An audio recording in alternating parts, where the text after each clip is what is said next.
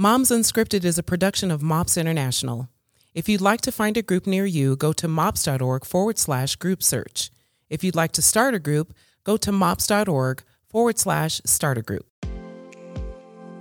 Simi was born in India and moved to Dallas, Texas at the age of seven. She graduated with her doctorate in physical therapy and married her best friend, Jason, in 2010. Together, they pastor at New Life Bible Church in Norman, Oklahoma, and they have two kids, and they're gorgeous. Simi is called to equip women to know who they are and live loved. Simi is a speaker and author of I Am Not Break Free from Stereotypes and Become the Woman God made you to be. Welcome, Simi. Thanks for being with us today. Hey, it's my honor. I'm so excited to be here with you guys today. Okay. Um, you wrote the following I grew up believing the lie that culture taught me that my voice doesn't matter because I am a girl. Hmm. I think there are probably a lot of women listening who have no voice or feel like their voice has been suppressed for maybe a number of reasons. So, how do we as women go about the process of finding our voice and what is this what does this look like for you reclaiming your voice after you feel like you had none? Yeah, that is that's a good question. Um, and I agree. Everyone has their own reasons for feeling like their voice doesn't matter. And I believe that lie because of my Indian culture, where girls are kind of treated as like second class citizens. We're mm. not important. Um, and, and then I grew up in a church that believed that girls shouldn't speak. And so at a young age, I felt called to speak. And when I ta- told my Sunday school teacher, he was just like, You can't speak, you're a girl. And that immediately kind of made me feel like something was wrong with me and why would I hear this from God if it's not true? Why would I feel this mm so passionately in in the fiber of my being if this is not something that I was meant to do? And I was just really angry. I was angry at God for making me a girl. I was angry that I was Indian. I was angry that God put me in this prison of the Indian church that believed this, mm-hmm. uh, and I could never live out my purpose. And so I kind of gave up on it because I was young. And then I went to Texas Women's University for my undergrad, where everybody has to take this elective called Women's Studies, where you study history and how history oppressed women in different ways, right? And so there was this one chapter that we had to read and write like, hey, do we agree with this or not? And write a paper on it. And it was on how religion oppressed women, specifically mm-hmm. Christianity. And I was like, hello, this is my life. Like, wow. I have yeah. lived this out. Yeah. I completely yeah. agree. Cannot wait to write about it, right? This is going to be my venting. yeah. And so, as soon as I sat down to write that paper, the Holy Spirit just like mm. convicted me and said, no, you know what man said, you know mm. what your church said, you know what tradition and culture said. You never asked what I have said. Mm. And so I began to study scripture on my own.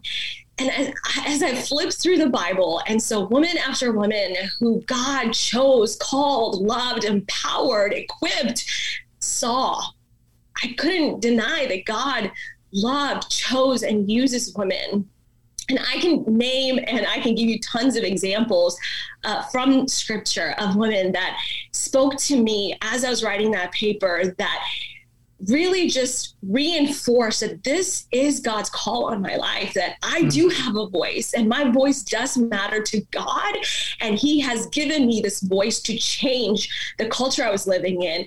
And I was supposed to use wow. it, regardless of what mm-hmm. anybody else said. Mm-hmm. And so for me, finding my voice meant going through that season of doubt, but taking that doubt to God Yes. And really trusting yes. his word and searching his word for myself and not settling for what anybody else says about my purpose and my calling. Mm-hmm. And so I think you have to do that work on your own because it is hard. It took me a long time to get there, but I got an A on that paper and I'm I, sure you did. yeah. yeah. But yeah. that's the one I remember I am the most wow. proud of because mm. that paper transformed my life. Mm-hmm. Yeah. Yeah. Incredible. Yeah, I want to just interject something. I was working at a ministry, a parachurch ministry uh, at one point, and I remember this sign up sheet got circulated around the offices. And it was a sign up sheet for cleaning the kitchen. And it was the women were listed only on this sign up sheet, right?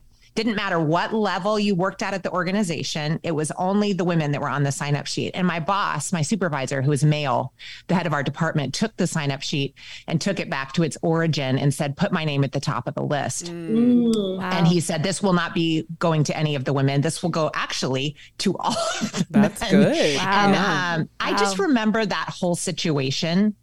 And I remember there being kind of a, a a moment in there where I just love what you're saying that it's our work.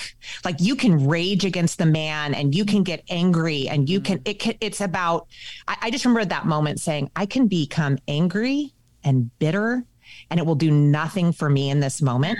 Yeah. Or I can take I can, first of all, really be grateful for the advocacy that we experience in that situation. But also, this is my work to do on how I'm going to mm-hmm. internalize some of these experiences because mm-hmm. they're not going to stop. Yeah. So I love the I love the statement of this is our work, and um, it, I just appreciate you saying that and taking yeah. personal responsibility for your own journey yeah. in that is really important. Mm-hmm. Yes, absolutely. And and the thing is, I I had to know that my voice does matter and I had to still honor the authority I was under, mm-hmm. right? Like sure. if that's what they believed, maybe my voice wasn't going to be used in the capacity that I knew and God had for me in that place. So mm-hmm. just because they were saying that and they believed that, I still sat under that authority until I like was an adult and left that church for because I got married, mm-hmm. not because I was angry at them, but after I left, God used me in so many different arenas. But I had to know there was another season coming. Yeah. There was another opportunity coming. Might not be used exactly where you wanted or where you are right now. That doesn't mean that your voice doesn't matter. Mm-hmm. God has a plan. You have to trust him and you have to wait on his timing. And mm-hmm. that's that's the hard part. A lot it's of times. hard. Yeah. That's beautiful. So Simi, then how do we help our daughters find their voices? Mm-hmm. And how do we help our sons, the men in our lives, champion that? Yeah, that is so important. And I, I think I do this well because I do it very intentionally. I have a son and I have a daughter. And I, my daughter is my firstborn. She's nine years old. So growing up, I did not see like women doing many things other mm than teaching Sunday school and cleaning kitchens. Mm-hmm. And so for me, I was very intentional of taking my daughter to places where I was speaking or women mm were doing things and leading things because I wanted her to see. Because when yeah. you see someone doing things, there is this internal permission to dream that mm-hmm. you can do that very thing right? Mm-hmm. And so for me, I wanted her to see that she can do it. When I was writing my book, I told her, "Hey, mom's working on this book. I'm doing this book." And it was actually birthed from having a daughter. Like I remember mm-hmm. looking at my phone and November of like 2013 is when I wrote in my phone in my notes app, write a book for Mariah. I am not. And mm. I didn't write it till way later but this passion in me came out of having a girl and knowing that I wanted her to live in a world where girls were viewed differently. Girls had more opportunities and girls lived into their design by God, not by the expectations of culture and the world. Mm-hmm. And so whenever I my box came with my books. She was more excited than I was to Aww. open. It. Like every, at my launch party, awesome. she was more excited to show everybody the books. And even at MomCon, when I was there to speak, she came with me. Like we we went as a family, mm-hmm. and I remember she was like, "Mom, can I come and hear you speak?" That's and I was awesome. like, "Well, I think it's all just moms in there. There are no kids in there. It's just moms." And she said, "Well, I'm a future mom." Aww. so excited. And for my son and my daughter, it is normal for them to see yeah. their dad cheer me on and me and him minister to people together and yeah. pray for people together and teach God's word together. And I think that's how we champion mm-hmm. our kids to live eh, not just what culture says, but what God's word says about us, mm-hmm. whether it's our mm-hmm. gender or our roles or our callings. Awesome. Mm-hmm. You mentioned briefly your book, I Am Not, and you were with us at MomCon this year. And as you took the stage and kind of like talked about this book and this concept and and helped women recognize like they're not enough. And I as you said that, I felt like this collective the room. exhale. Yeah, and then I'm like, yeah. thank you for saying that because that's awesome. something that I feel that everybody's telling me, like, you're enough, you can do. And, and so for you to say that just collectively helped us all take a deep breath and like our shoulders dropped. And mm-hmm. finally we could mm-hmm. sink into that mm-hmm. truth. Oh, that's what she means by that. yeah, yeah, it was good. But will you share a little bit about that concept, why you chose the title, and what it mm. means to you? Yeah. So when I wrote the book, um, my son was three years old, and my son would always say that statement, I am not. We'd be like, hey, honey, you're hungry. He's like, no, I'm not. You're sleepy. I am not. No matter what we would say, he always like, I am not. And he's like so confident in who he is and how he felt that he was just like, no, you don't get to put that on me. Right. and I was like, man, that was just so intriguing to me because I was like, when do we lose that? When do we just start saying, you know, and questioning and accepting what culture says about us.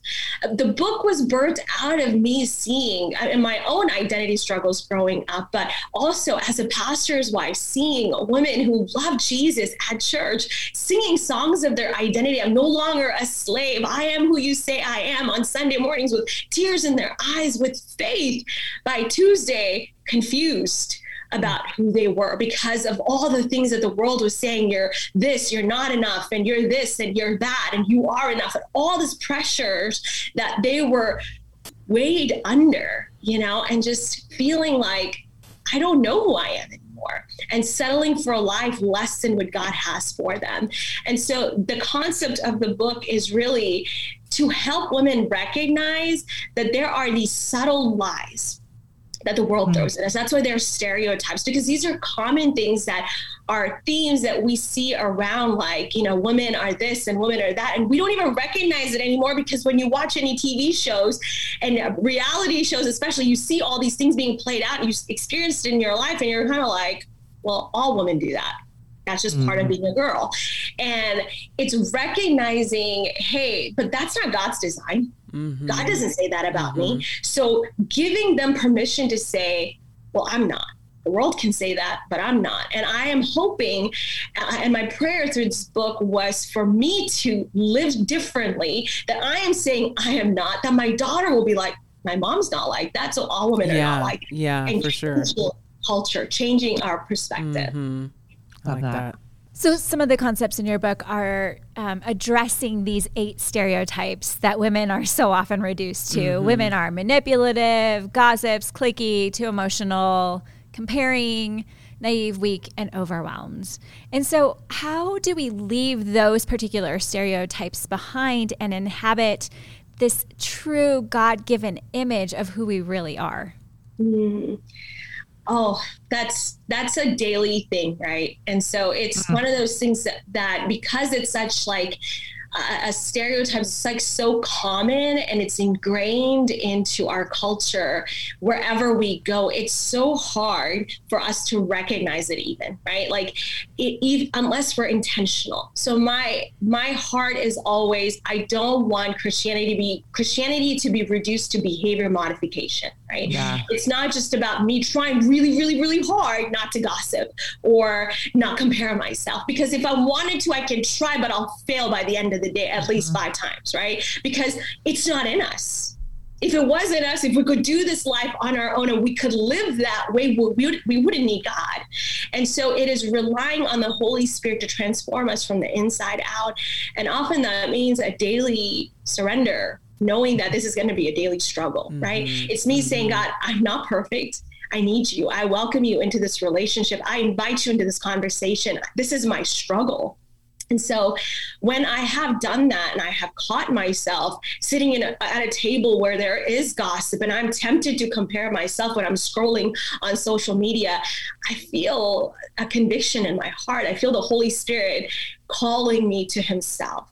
And sometimes it's hard for us to understand what that means. It's not a condemnation like look at you like you messed up like oh my gosh i can't believe you did that that's that's not the voice of god right the voice of god is never con- condemning us or calling out our sin in a way where we feel ashamed but rather it's like in the book of Galatians, it talks about how the Holy Spirit, God sent the Holy Spirit to live inside of us to remind us that we are his children, that we get to call him Father.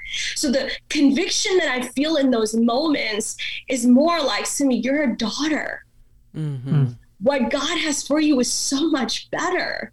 Mm-hmm. You are supposed to reflect Jesus. You are the hands and feet. Your words should be filled with the gospel message and grace, not gossip.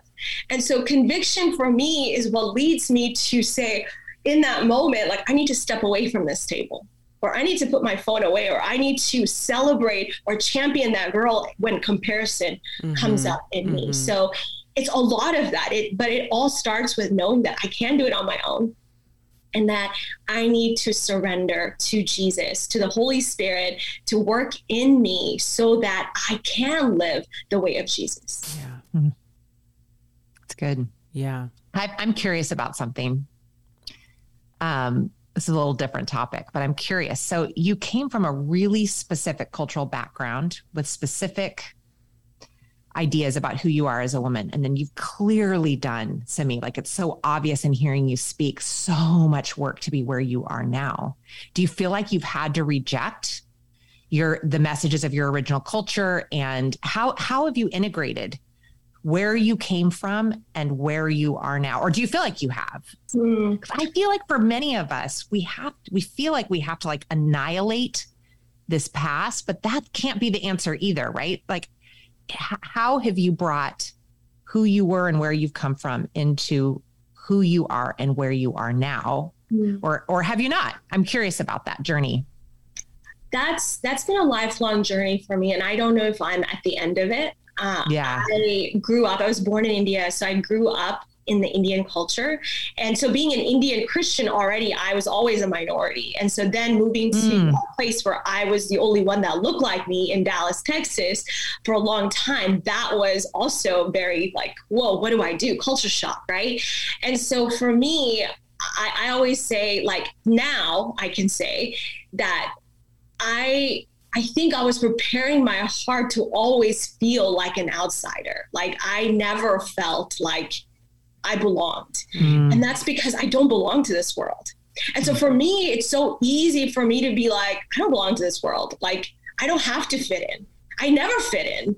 And that's because I was made for another kingdom, right? I'm made for eternity, and God has something better for me. And so I always lived with this tension of who am I? Like, am I Indian? Yeah. Am I American? Mm-hmm. You know, like, mm-hmm. and so for a long time, for a lot of Christians that are Indian, they felt like they had to completely get rid of their Indian culture, yeah. right? Mm-hmm. Because so much of their culture was about the predominant religion, which is Hinduism it's weaved into every tradition, everything that you do.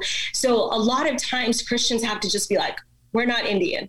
And so mm. for me, I, I, had to just feel like this burden for India again. And that happened in 2020 where God was just like, mm. I made you Indian. Mm-hmm. Like I gave you that brown skin. I, I, I, had you speak Malayalam first because I wanted you to love this culture. Mm. And that's on purpose. God made every part of me on purpose.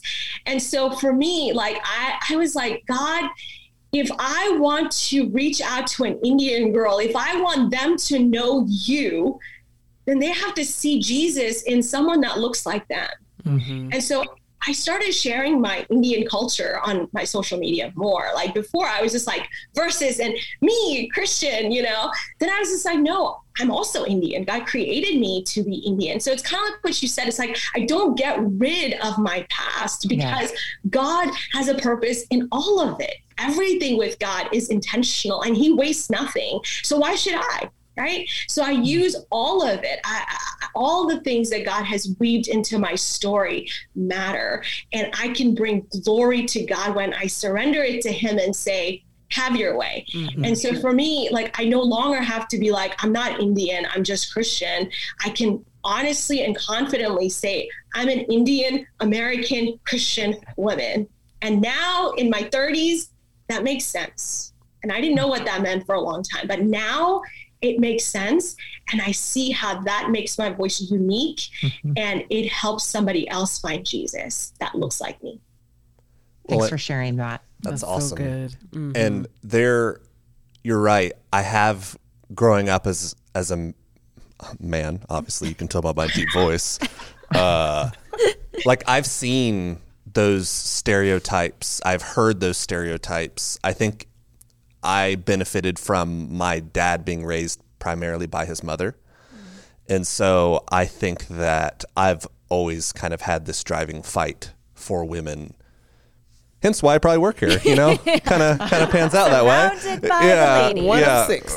yeah. Um, and whenever I see those those negative, um, tr- those what we read off like gossip and clicky, too emotional, always comparing.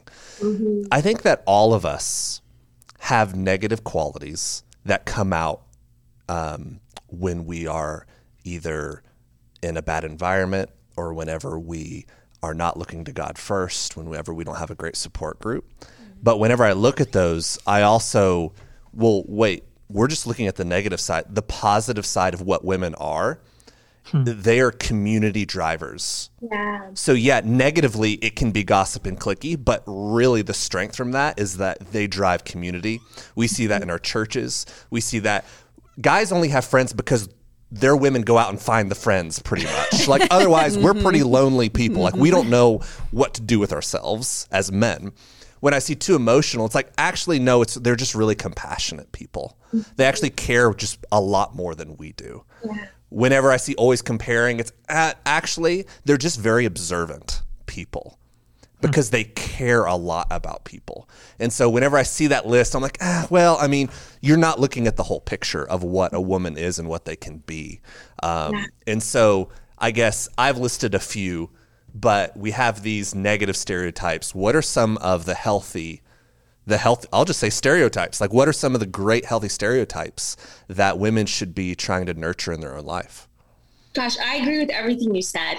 So I- think the enemy is so sly, and that's exactly how he works. He gives us, you know, these lies and these cultural standards that we um, honestly just fall from God's good design, and we end up using our good qualities, those things that God wanted to use for good, for bad. Right. And so I don't think the enemy is very creative. I don't think that he is like creating these bad qualities. He, but he knows our strengths. He's just like, you know what? If I can just get her to use that emotion in a negative way, then I win right? I can enter that relationship and just mess it all up if I get her to gossip instead of actually share and pray for that person.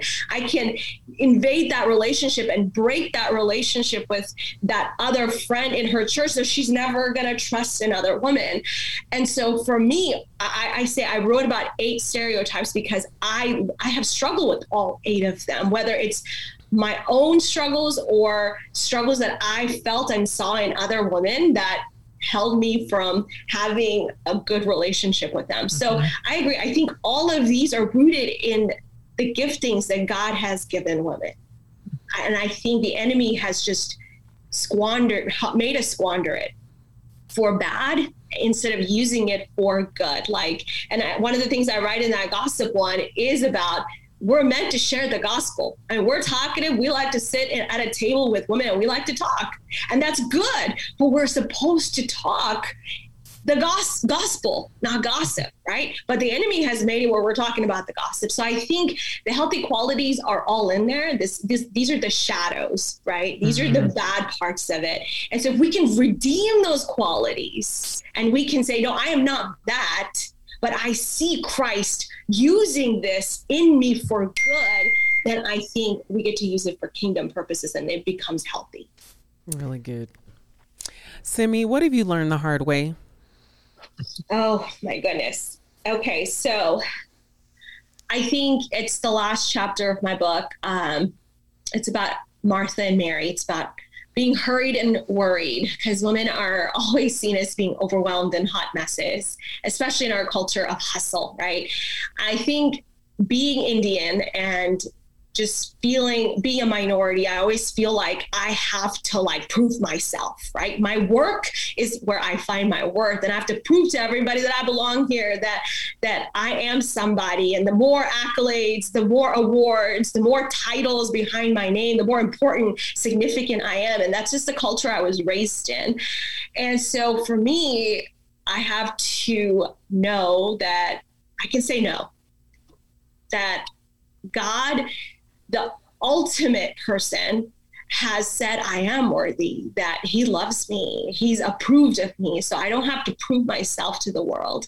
And so for me, the hardest thing has been that and that's still a struggle and so this this year has been the first year you know i have said no to a lot of things and i was like you know i don't have to do that I don't need to prove myself. I don't need to be everywhere and do everything.